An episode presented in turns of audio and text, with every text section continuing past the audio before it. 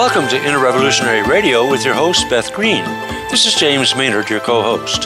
This week's topic Are we sick of our dysfunctional healthcare system? What's the prescription? Let's ask Dr. Adam Gaffney of Physicians for National Health Insurance. Why do so many think national health insurance is a crazy radical idea?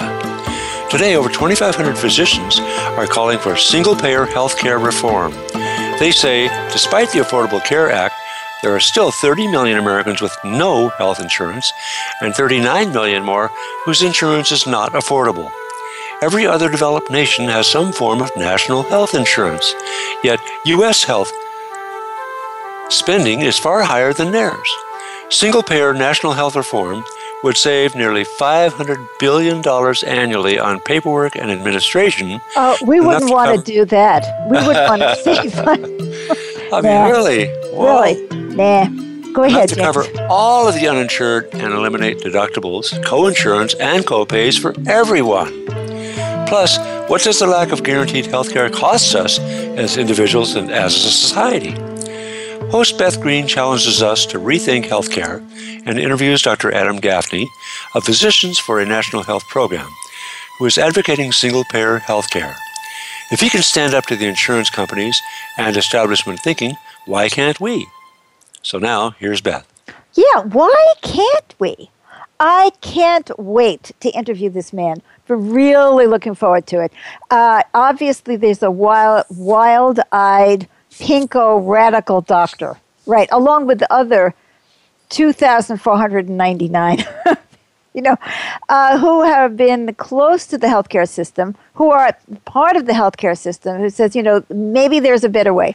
But, you know, this is just part of our uh, thinking that we don't think, we don't question, we come into this world just you know, you see when if you're born and you see men in pants and women in skirts, you just assume that men are supposed to wear pants and women are supposed to wear skirts, and that's the way so much of our thinking is. So I'm really looking forward to interviewing Dr. Uh, Adam Gaffney and also to find out so much more about what is going on in the healthcare system and and why they think that this would be better. So I'm very excited to see a physician standing up and a bunch of a collective physicians standing up and questioning the way we do business. And uh, healthcare should be more than just business, shouldn't it? But in the meantime, most of you who have listened to our show many times, you are sitting there expecting to hear the news of the inner revolution, right? The inner revolution is about a shift in consciousness to oneness accountability, and mutual support. Well, today we're doing something different. I, I'm going to give you the rationalization for it, uh, but the, the reason is that James and I have been traveling. We had a workshop and then we had to travel out of town to complete it. And we came home last night and I, we, our eyes were crossing. So we really didn't have a lot of time to get this together. So that's the reason. But the rationalization, which I think is much more interesting, is I'm just so ready to make some commentary about what's happening in the news lately. So this is giving me an excuse to take up your time. And as soon as I'm done editorializing, we'll have Dr. Gaffney with us. Don't worry, you're not going to have to only listen to me today. But you know, I, I'm sure that all of you are aware of the latest uh, massacre in Orlando. 49 people are already dead. And we can't seem to get gun control legislation. Now, you know, I don't want to be one sided about things. I understand that people feel that they, you know, there's a Second Amendment and, you know, they're hunters and all of that stuff. I still don't understand why we need automatic weapons for hunting. You know what I mean? That would really be an unfair hunt to go out after the deer with automatic weapons. So that can't be it, can it? And the fact that we can't even get somebody that the FBI considers a terrorist, we can't stop them from buying a gun, is beyond my comprehension. It's like common sense is not allowed. We get so attached and see, and this is really connecting to the show as about healthcare. We get attached to thinking a certain way and we just lose our common sense. Now, I challenge you guys out there to think about all the different things that we do that make no sense whatsoever, but we do it anyway just because. And so, because it's been done this way, or this is what my father did, or whatever. And this business about gun control that we can't even sit down and look at what do we need as a society, what would make sense. You know, there are so many people out there who are disturbed, deeply, deeply disturbed. I mean, you can say that this guy was a jihadist. But the fact is that he was a very disturbed person and he had that rationalization. I mean, it's no different when some person who says they're a Christian goes out and kills somebody at an abortion clinic. You know, they're using whatever rationalization to channel their violence and their anger at society and to have an opportunity to kill somebody. So, but we can't defend against that because the Second Amendment tells us that we have a right to bear arms so that if the government comes down and tries to oppress us, we can fight back so that uh, we can have a militia. I think the original idea was, in fact, that we were supposed to have a, a, militia so that we could defend ourselves if the British came back. I mean, I don't think that's really what's necessary today. And we live in an area where there are a lot of guns. Um, it's a very rural area. People do hunt. Uh, people, do, we don't have a lot of uh, public safety. Uh, people keep guns in their homes. I'm not happy about that, but I can understand the reasoning behind it. You know, there is some reasoning, if, and we can sift out that which is not reasonable if we actually want to look at these problems and solve them. But when we get stuck in a groove of thinking, we will not think beyond that. And I'm challenging all of us to, whether it's about gun control or anything else, to really think outside the box, to stop being so darned conformist in our thinking. We're in a social group that thinks a certain way. We had parents who think a certain way. Uh, we live in a society that thinks a certain way, and that's the way it has to be done. That's kind of crazy and sad. Um, so that really leads us into the question of healthcare because we grew up in a society where healthcare is paid for by insurance, or you go to an emergency room and they hope they never find you, and uh, after you have a bill that's not paid. That was how I got healthcare when I was a young woman. to be very honest with you, you know, I was extremely poor, I was extremely sick, and I had I didn't have health insurance, I didn't have anything. And when things really got bad, I went to an emergency room. They were compelled to take care of me. And then, you know, they, they could never get me to pay that bill. I didn't have any money. What kind of a cockamamie system is that? I felt guilty. The hospitals, they, they, they were terrible. I mean, they were not high quality. You know, you just got what you could. And um, I went to a doctor once who said to me, he should give me some blood tests to see what was wrong. He thought that I might have something, but he wasn't sure. But he said, since he knew I had no money, he said, since I, you can't afford, uh, you know, a, a test, a blood test, I'll give you these pills. Take these pills anyway. I mean, is that healthcare? I moved from California to Oregon, got or insurance in Oregon. Now, this is back in 2001. Came back to California, the same company, Blue Cross. They said because it was Blue Cross of California instead of Blue Cross of Oregon, my health insurance premium was going up from 300 some odd dollars a month to $1,354 a month. That was in 2001. And I, nobody would take me because I had skin cancer. I, and I know that Obamacare is trying to take care of some of this insanity, but it's still not rational. We grow up in a system where healthcare looks a certain way. When I grew up, it was there was the doctor and the nurse receptionist, and the the nurse never did anything except say yes, doctor, you know, in the doctor's office, and everything got uh, you, you know you went to your insurance company and you hoped for the best. Does it have to be that way? You know, a lot of things have changed. Uh, women used to wear bustles. For those of you who don't even know what that is, that that thing that they stuck on their butts, and they I don't know how you ever sat down. Or women had to ride a, a horse side saddle. That is no more sensible than what we're doing around healthcare. That we cannot even ask the question about is there a better system?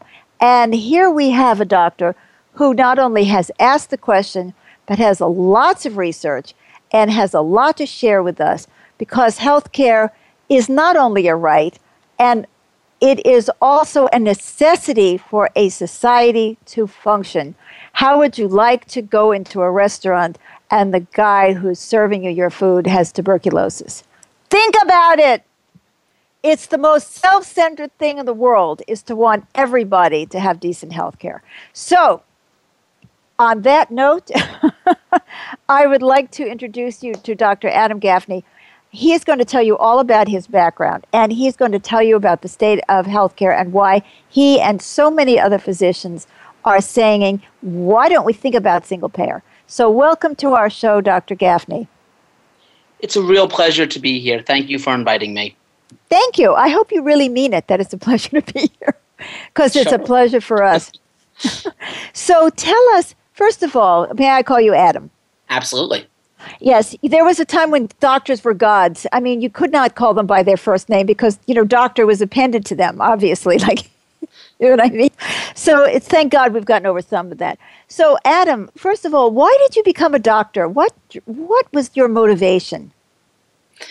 Well, I certainly have always loved science. I've loved the idea of helping people. I've loved the idea of doing something with my hands and with my mind um, uh, to to to heal. Um, and I, I should say I've always also been interested in some of the policy issues you're talking about. So um, it made it made sense for me to sort of follow this path and and try to pursue both. Um, and that's that's what I'm trying to do now. Uh, I to continue clinical work, um, which which I do and will be doing, um, and seeing patients. Um, but also, I have no intention of stopping um, activism and advocacy around policy reform issues, and that's something that I'll continue to do as well. So I'm fortunate that I'm able to do both.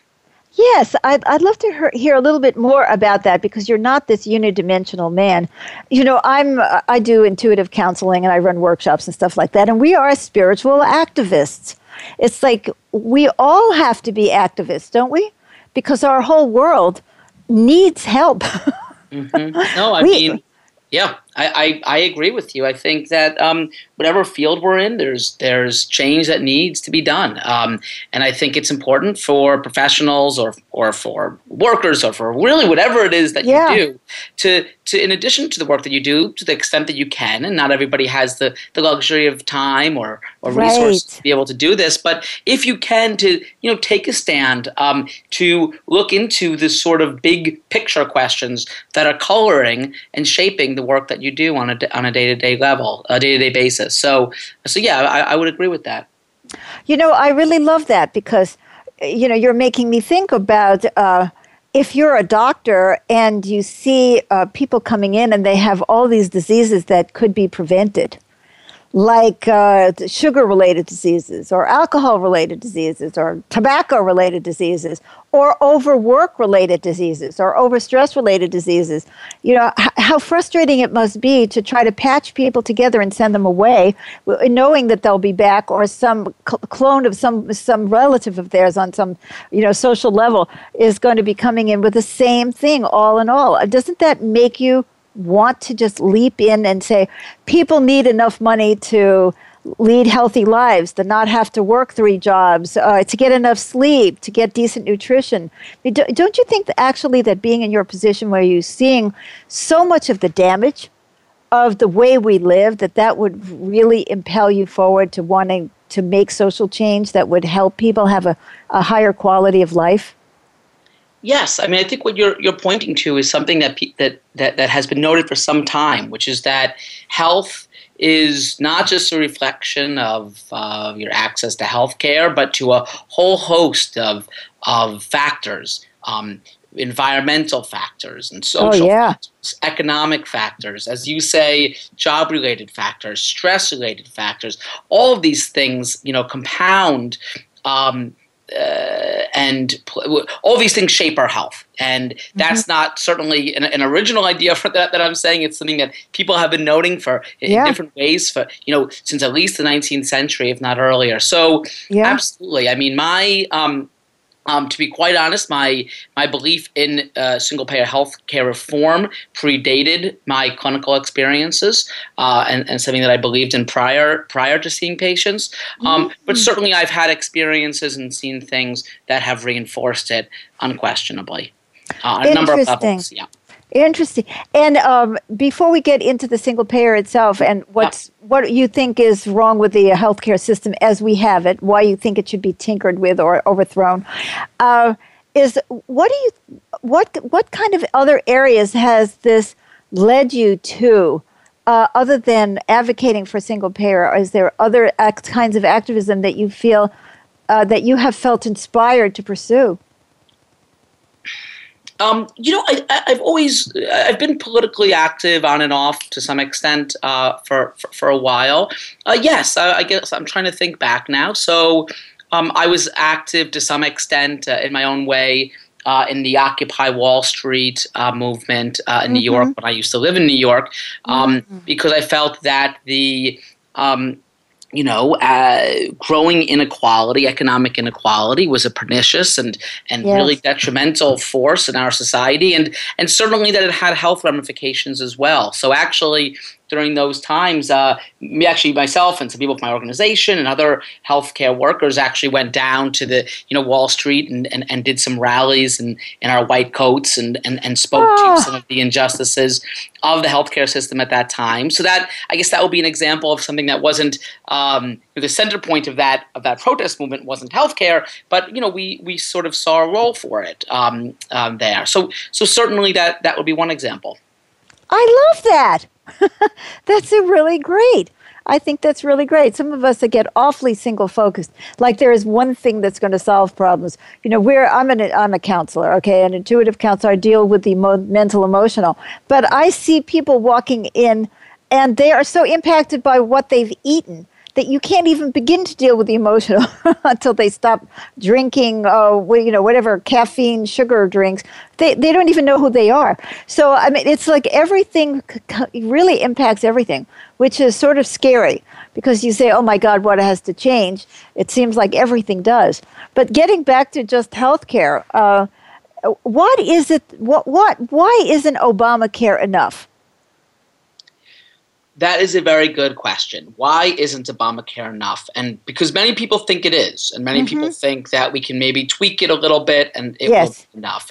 And I think there's two ways to look at the answer that question. The first is to emphasize the fact that this, the main structure of the healthcare system didn't change under Obamacare. But but the other way to answer it is to look at the outcomes, to look at where we stand today. Yeah. Now that the Affordable Care Act, or Obamacare as it's often known, uh, now that it's basically fully implemented, um, where do we stand today? So we can yeah. Uh, let, us start with that that second part, that second approach. Um, well, you know, despite the fact that the law is fully implemented, what, what, what have been the results? Where do we stand? We have in 2015, according to the National Health Interview Survey, about 29 million people in the country still who remain without un, without insurance or uninsured. That's 29 million uninsured, and we're not expecting that number to decrease substantially going ahead, according to estimates. So That's 20 million. Can we can we just stop for a second? Yes. I want everyone to think about what 29 million people looks like. You know, we hear these numbers. I say, ah, okay, that's 29 million people, and then I have to stop and I think, how many people would that be? Try to put 200 people in a room and multiply that by how many by how many by how many to really see and that like put faces on them oh those are old people those are young people i mean we have medicare sometimes you can't even afford you know the cost of medicare right uh, and you just see the faces, the genders, the situations, and just kind of get a mad. I can't even conceive of what 29 million people is. By the way, that's almost the entire population of California. Ooh, ooh, ooh. oh my God. Fact. Yeah. That is fabulous, James. Thank you. That's yeah. that is so great. So think about that. The state, almost the state of California, is uninsured. And that is a sobering fact. And it is. Um, the reality is, as I mentioned, is that actually the Congressional Budget Office does not foresee that number going down in a major way, maybe by one or two million, but not not by a major way, you know, over the next ten years. This is what this is where we are. So we do not have universal health care in yeah. the United States. Yes. And you were going to talk about other kinds of outcomes. Yes. So other issues. So the second issue, putting putting aside uninsurance, I think is the underinsurance issue. Um, you know, we have ins- even for those of us who have insurance, mm-hmm. it's not always or may not even usually be adequate or complete or comprehensive or so, affordable or affordable, and that's a growing problem. So people are having higher deductibles. They're paying a lot in co-payments, something mm-hmm. called co-insurance. You you spend a percentage of the price of the drug or the hospitalization, and those costs are rising. And so there's a phenomenon that researchers call underinsurance, which means having insurance but not having really um, enough insurance given your economic means, given your income, given your resources. Um, and so that and that's a, ri- a, rising problem. By one estimate of the Commonwealth Fund, um, about 31 million um, people in addition, to, this is not the uninsured, 31 million additional people, um, and, and, and this only is the non-elderly adults that, that, that they accounted for. Um, they accounted for 31 million underinsured in 2014. So that's the second problem: is that not only do we have uninsurance, we have growing underinsurance, and that that's two Californias now. now up to two Californias. yeah, one uninsured and one underinsured. and you know that's no joke. Uh, James and I, you know, we both have Medicare. Um, we took very early retirement. We're both really in our 30s, but we're pretending to be in our 70s. But anyway, uh, we have Medicare and we have supplemental, and I, and yet we ha- also have to buy supplements because yeah. the drug companies won't cover. We have, you know, the insurance from the Medicare, and it and then the deductibles there, and we are spending about fifteen hundred dollars a month on our health care with Medicare. Which is completely unnecessary. And that's why, even though we sometimes use the phrase Medicare for all as a slogan in my organization, we God always follow that up with, you know, improved and expanded Medicare. Because yeah. Medicare, as it currently stands, has many good things to be said about it, but it has um, some notable weaknesses, particularly what you're talking about, which is that people basically need to get supplemental plans in many cases to cover the gaps, to cover the holes, to cover the deductibles. And that's right. not necessary. A you know we um, other countries don't have that you know? Um, you don't need to have co-payments when you see a physician. You don't mm-hmm. need to have deductibles when you go to the hospital. And you don't need to have big out-of-pocket payments when you get drugs. Um, and we know that you don't because we know other countries don't have those things yeah. or don't have some of those things and they do perfectly well um, and the reality is, you're spending the money anyway. You know, you're spending it through all these supplemental plans and everything else. So, wouldn't it be better if it just everything was included by one by one comprehensive plan, and you didn't have to actually think of any of that or deal with any of that? Uh, and you wouldn't have to make choices about your health care. Like we we have faced that ourselves. I'm talking about myself, but believe me, I know that we're just like the tip of the iceberg. It's not that oh poor us, but I mean you know fifteen hundred dollars a month is like almost a salary, right? That's the, the more than our mortgage. Uh, and, and, it, and it's ridiculous. So you look at it and say, well, should I get that medication or shouldn't I? Should I use something that the insurance company will cover or should I get the thing that the insurance company will not cover? Should I go to a naturopathic doctor who is not covered at all? because I don't really feel that this other the other system is going to work with me with my health. And so your whole life is so much is wrapped up around making choices not based on what you need, but what you can afford. Mm-hmm. Yes, and that's that's in a way that's the point, right? So the point of having all these out-of-pocket payments is to is to cause people uh, to to to see the doctor less, you know, or to fill prescriptions yeah. less. I mean, that's the only way they save money. Otherwise, it's just you're just shifting costs around. Um, so I agree, and and I and um, and I think that's a, that's the real problem with, with with the state of things now is that people are doing, as you say, are having to make sacrifices. Do I fulfill this subscription, this prescription, or you know, do I, uh, you know, pay my rent? Right? I mean, maybe you yeah. can't do both. Maybe you have to yeah. pay rent. So. Yeah the reality is is that as you said it's uh, that's not you know it's not just an anecdote it's it's something that's playing out all over the country um, many people are having to make hard choices between between different uh, necessities in life and and that is not how it should be you should you know the, the decision to, to pursue a medical treatment or not pursue it should be based on the the merits of that particular intervention, um, the, the, evidence. It should not be based on whether the person can afford it. And that's just that's just not right. Um, because that, that's essentially a commodity model of healthcare, and that's not yeah. what we believe in. Absolutely. And then you have in my mind, because you know James said, oh, he read something that if we went to single payer, that it would triple the national debt in three years or something, and or whatever it was. I don't remember. I'm not blaming you, James. You just happened to be quoting that, and I just said, oh yeah, but were they considering this and were they considering that? Were they considering how many days are people out sick and lose productivity at work because they're sick and they can't get health care? Is that factored in? Is, you is it factored in oh, how how much many children are not getting uh, the proper medical support so that they can meet their uh, their potential that they can live in their potential because they're they're well uh, versus that they're not getting their their needs met for medical.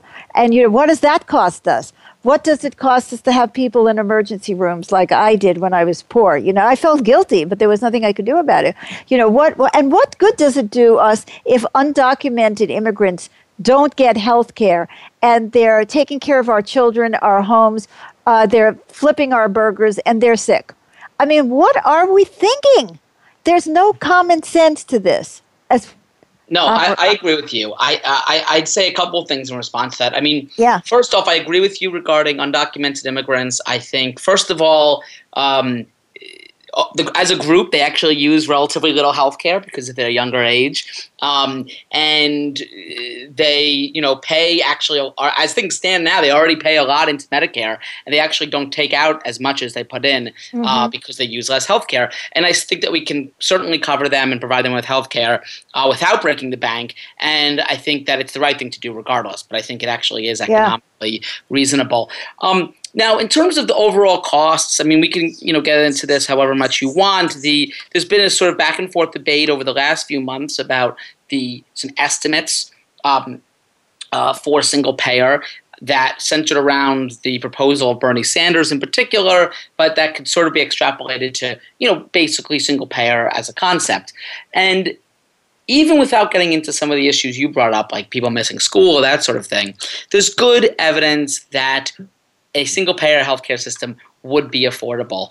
Um, and I, we probably can't rehash all of the specifics. Long story short, if you were to insure everybody in the country um, and provide comprehensive insurance, would there be some increased healthcare use that will cost a little more? That will cost some more money? Yes, but those increased costs will be at least offset, if not more than offset, by all the savings. And the mm-hmm. savings are administrative, they're greater efficiency, they're lower drug prices. So um, you know the analysis so the way i think we should look at this is yes it's going to it's not totally free to give everybody in the health the country yeah. you know complete health care but there are big savings there and the savings will well at least you know will at least balance if not outweigh the costs Right, as though that was the only issue, and I, I know that you know that you don't think that, but I think it's also important because people are going out there and they're going to say to somebody, "Well, I heard this guy talking about single pay. Oh, yeah, but you can't do that; it's too expensive."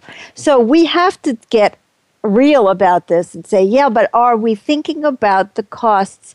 the aggravation, the stress, the upset, the, the, the sick day, the, the fact that people who don't get medical care when they need it can get worse, and then it becomes a bigger drain on our society financially. And then you have disabled people. you know, now they're, they're more disabled than they would have been before. Uh, there, there, is a, it's, there seems to be something in our thinking that's just amiss, that we don't think about ourselves as a whole, our whole lives, our society we don't realize that we together are really co creating the economy of our world. And that we have to have healthy people working. We have to have healthy people consuming.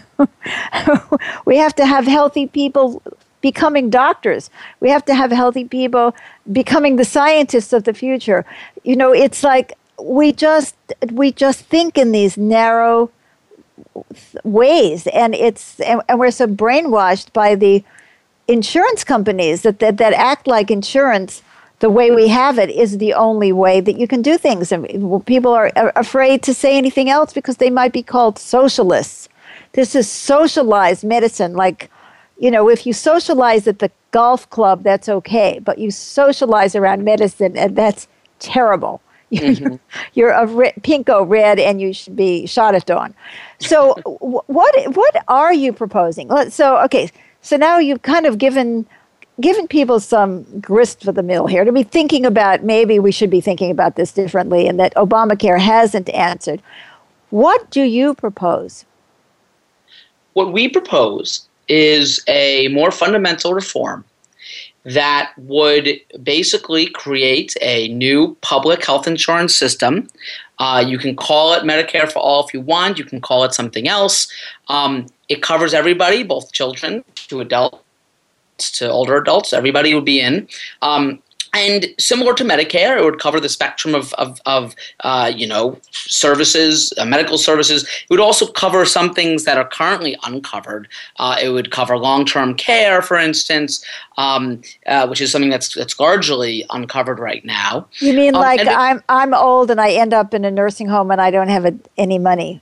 To pay like for that, it. or you need, you know, or at home, you know, like yeah, somebody to come and help me at home, so I don't have to sit in a nursing home. Exactly. I mean, I think okay. most people, if they had the choice, would prefer to to you know, I mean, stay in their home, and so so we yeah. we, we would support that and and, and, and, and want to to encourage that. So, and our proposal has some specifics about that. But yes, so we are talking about long term care, physician care, pharmaceuticals, supplies, hospitalization, the full spectrum of care, um, and. Um, that would basically um, be available to everybody, and we would get rid of co-payments and deductibles. That's what that's basically what what we're talking about. Um, and so that's in part based on some things that are done in other, in other countries. Um, some parts of it are unique, but that's the that's the sort of um, you know fifty thousand foot overview.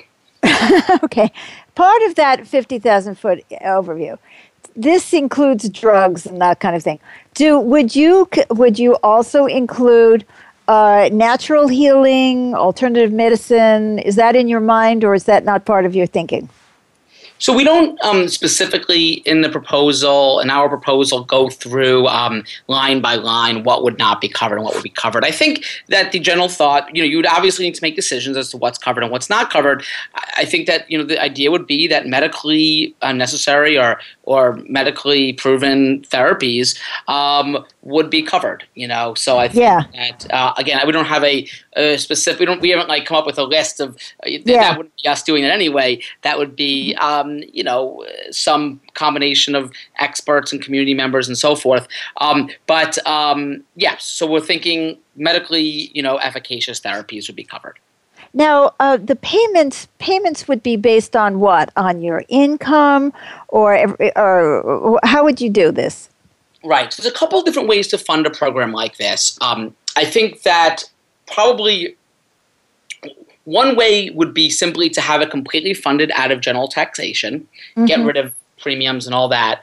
Uh, that is has the benefit of being simple and of being proportional and of being um, progressive, that's sort of a big step in a new direction. So it might make sense for at least some period of time to have a transitional phase in which uh, there's a payroll tax that sort of replaces what people are currently paying on their premiums, mm-hmm. and then have all the existing other forms of monies that are going to Medicare, Medicaid, all flowing into a, in, in, into the single payer system.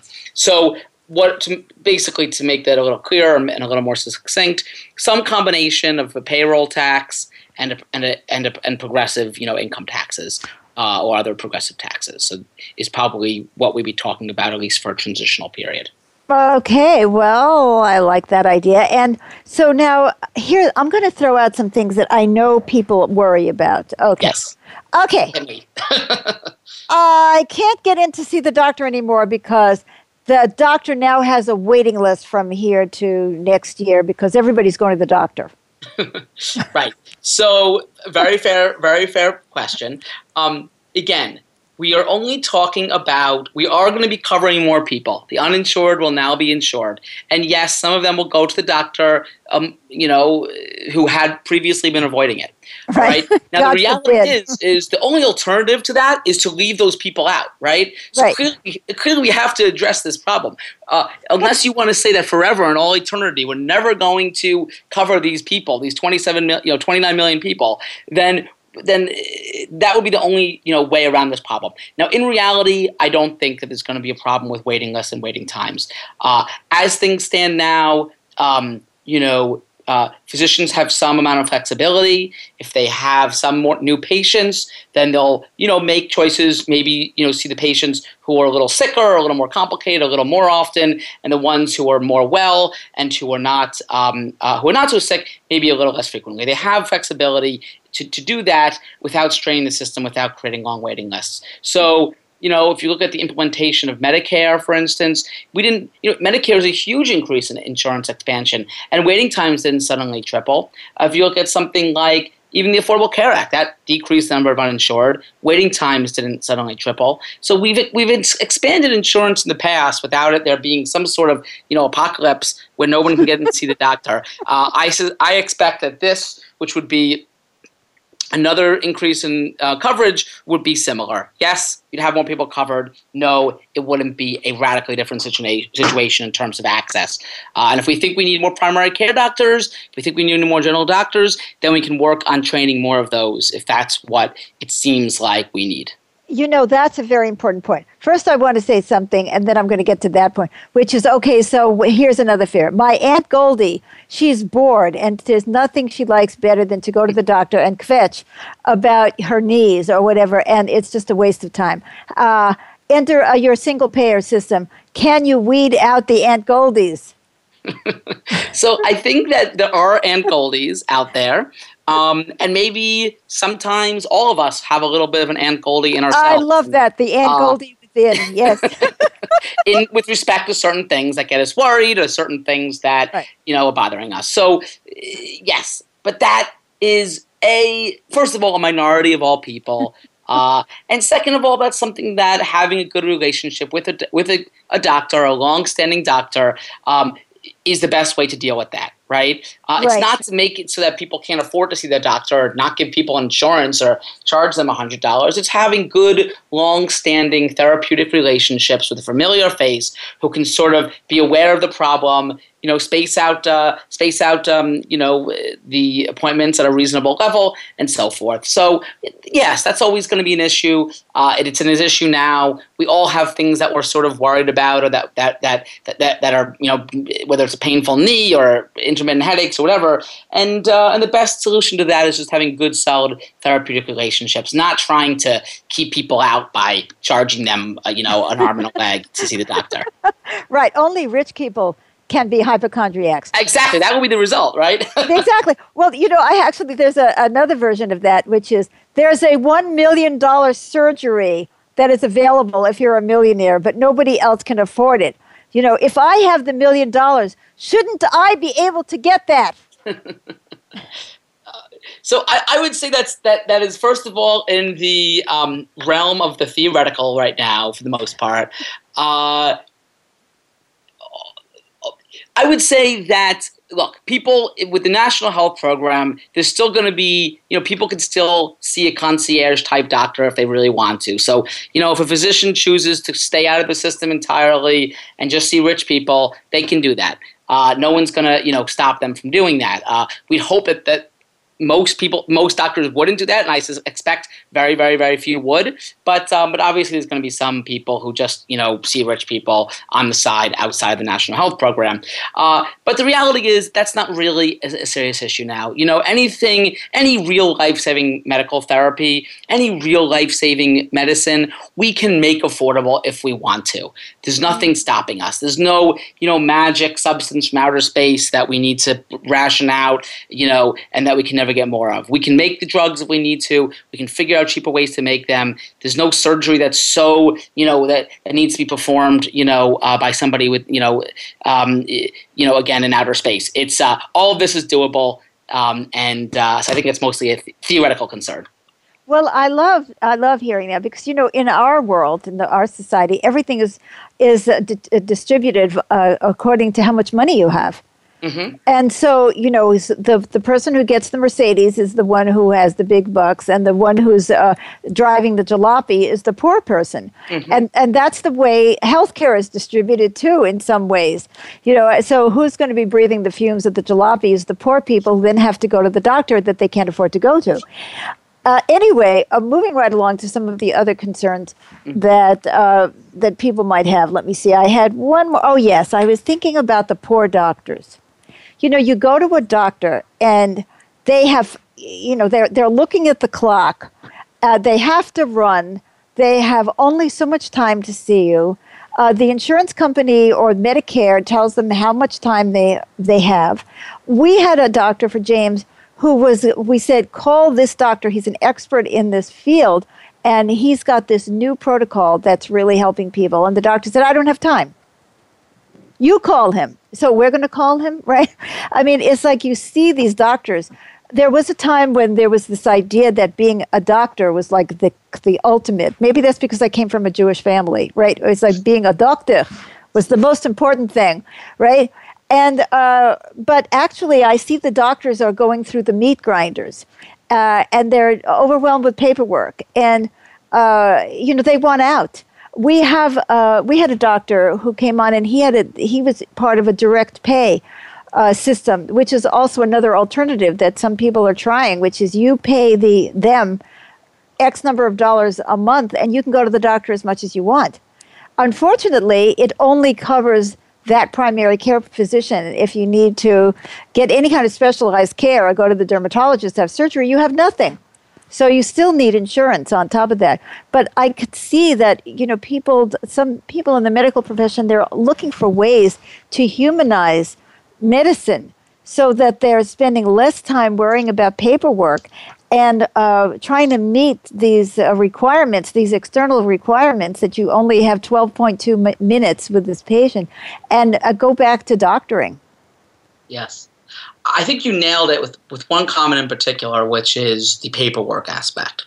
Um, yeah. Doctors have always been busy. They've always had to see a lot of patients and so forth. So what's really changing? I think one of the things that's that's really changed is the administrative burden and the paperwork burden on doctors. Um, and that's actually been worsened by the electronic medical record, it seems, which was really? supposed to make things easier. Yes, and obviously we need to have an electronic system. That's inevitable. We're never we're not going to go back to pencil and paper.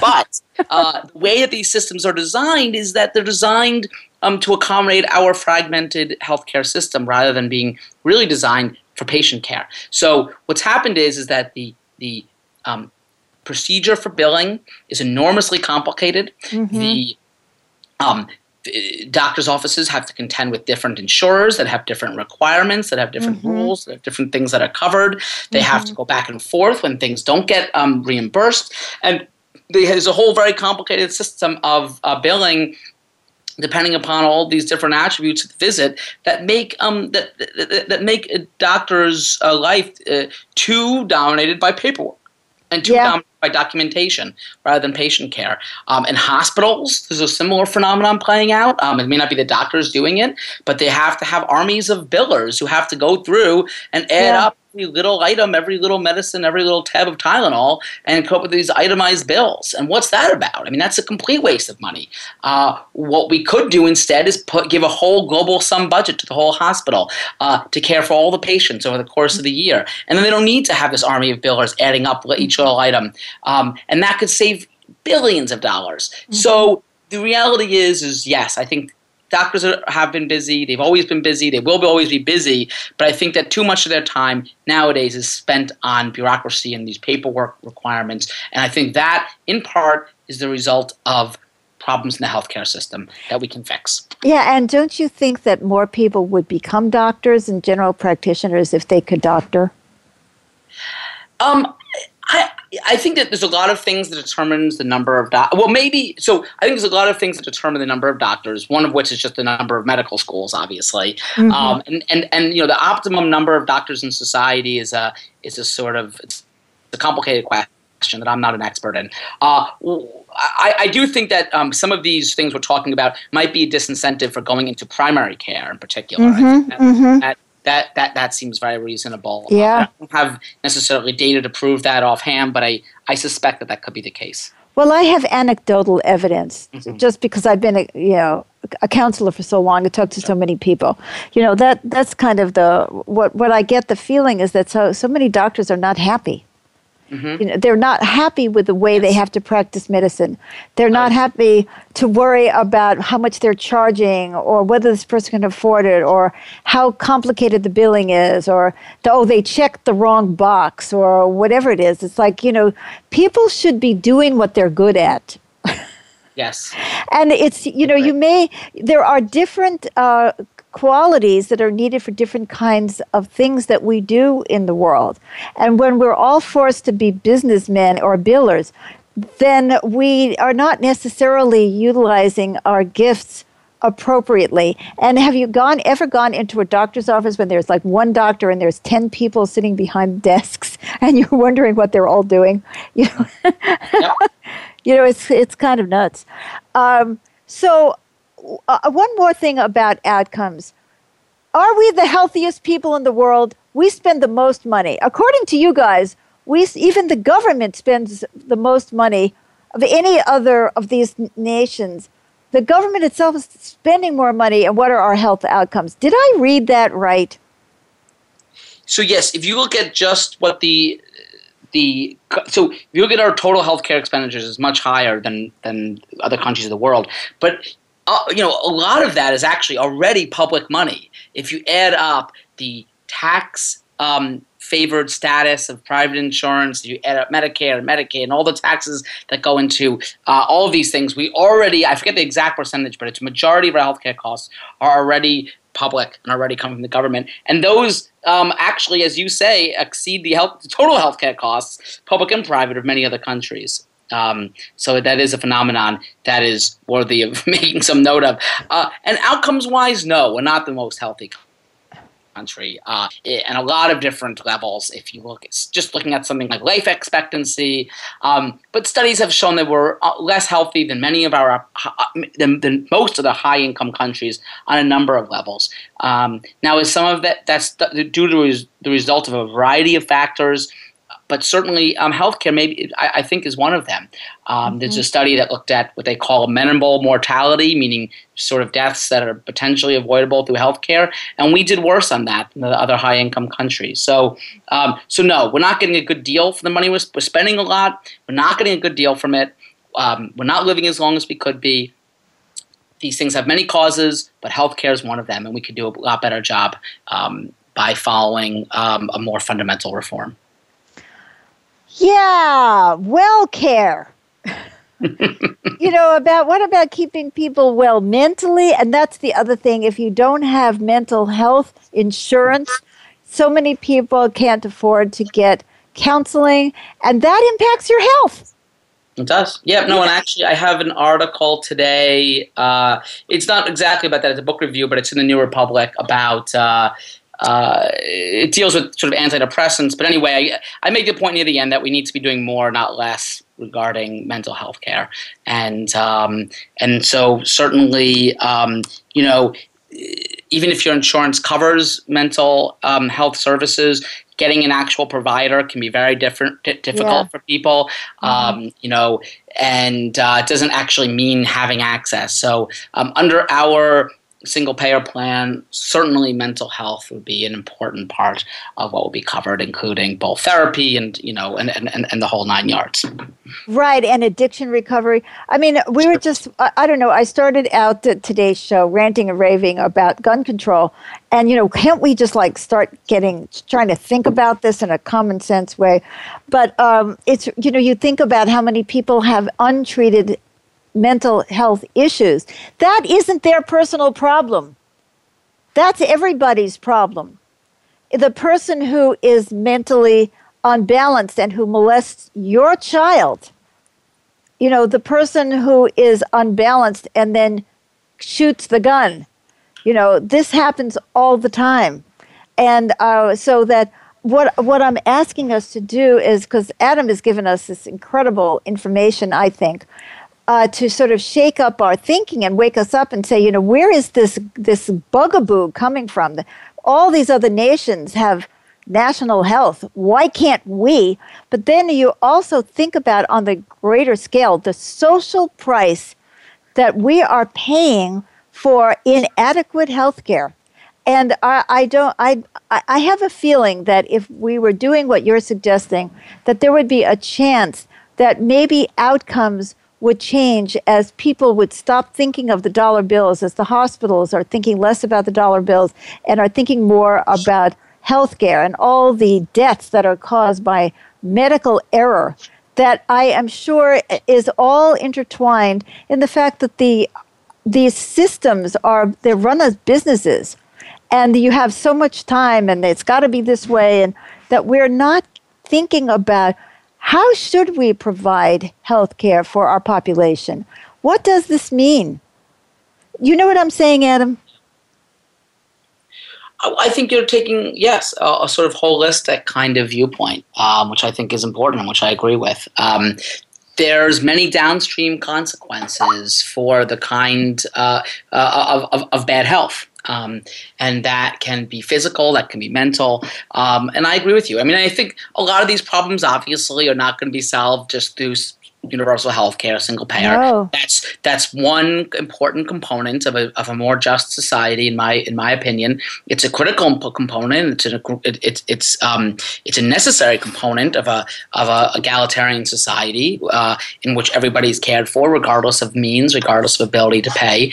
It's obviously not the only thing you know, um, and uh, we need clearly. uh, economic inequalities and racial inequalities and um, you know environmental um, issues Absolutely. and the whole you know yeah. But i agree with you. I think the point you're making which i agree with is that you know these things do not exist in silos. And you think mm-hmm. you might be saving money or you think you might that something can be cut out or some program can be ended or some benefit excluded. But what are the really the long-term downs you know what are the, the long-term downstream consequences of that? What kinds of harm is being done to people? What kind of suffering is resulting? Um, that's right. and, and i think that's very on point that's right. Not only to the patient, but to the, the whole society. It's, you know, the others. And I'm more, I'm just trying to smash through people's ego-centered view of the world. It's like when that when the drug treatment program is cut out, or there's a waiting list and you can't get into it, and mm-hmm. you're driving the car next to me, you could kill me because yeah. there is no drug treatment. So we, yeah. it's I, I so I completely agree with you, Adam. It is it's every that's why I say everything has to change. You know, we need we need an inner revolution where we start looking at the world from the perspective of oneness, accountability and mutual support that that's the only way that it's really going to work. So on that topic I'm going to ask James to tell us about what we're doing next week and then we'll come back and we will have our final hugs. Sounds good to me. Okay, James. Okay, next week.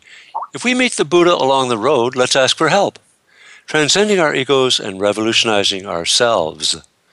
In a world where it is so important to be number one, to win, to get ahead, it's hard for us to relax into the idea that someone else has more talent, wisdom, or anything else we think important. We're embarrassed when we strike out because the pitcher is more skilled, or lose the scholarship to the younger person who's smarter. In the same way, we feel humiliated in the face of people with greater awareness or integrity. In theory, we could think, wow, that person could help me. But unconsciously, we feel exposed, inadequate, and downright jealous. Are we talking about me? Uh, sometimes we even pretend that they're wrong because we can't stand how we feel about ourselves in the face of those who are wiser. We tend to emotionally kill off our greatest people. So, who's left to help? Let's stop this pattern. The egoic need to look good is blocking us from accepting help, but we can change that. If we meet the Buddha, let's ask for help. But how do we overcome our competitiveness? Tune in for a great discussion. And now for our final word from Beth and our guest.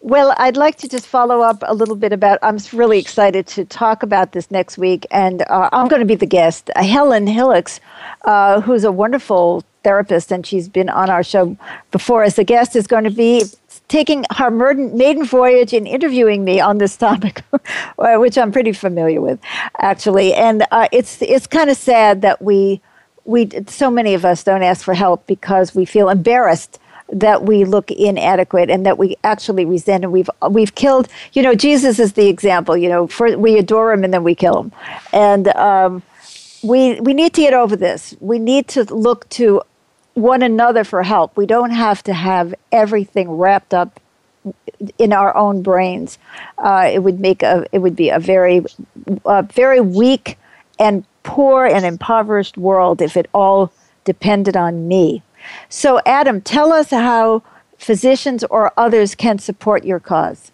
our cause. Absolutely. So, um, as you mentioned, um, I'm part of the group Physicians for National Health program. Um, although we have members who are both physicians and other healthcare workers and people who would just, you know, believe in the cause. So check out our website, uh, pnhp.org. Um, and you'll find a wealth of information about single payer, about um, uh, the data, about the evidence, and ways that you can get involved. Uh, certainly, um, I think we all have a role to play in this debate and in this fight in the coming days, months, and years. Whoever gets elected in November, this is not going away. The problems are still going to be with us. So, supporting political movements that fa- that, that that that are working towards single payer, um, supporting organizations that are working towards it, speaking up, talking to your physician, talking to your patients if you're a physician, talking to your colleagues, whatever you do. Um, I think there's many levels that we can all get involved. But a good starting point is our website. You'll find a lot. You can learn a lot. Um, and um, um, you know, I'm certainly happy uh, to be contacted if anybody has any questions, or I can I can um, you know share any links or any ideas. So um, um you know, feel free to find me on Twitter at um, at awgaffney and uh, and get in touch if you have any questions. You have been a great guest. You have so much information, and we're, you're very inspiring. And I hope everybody had a lot of their uh, questions answered. And bless you. Um, we will hopefully see a lot more of you in the future having an impact on our nation. And if there's anything that Inner Revolutionary Radio can do to help the cause, please just let us know. Thanks again. Thank you so much for having me. Take care. Thank you for joining us for this edition of Inner Revolutionary Radio with Beth Green and James Maynard.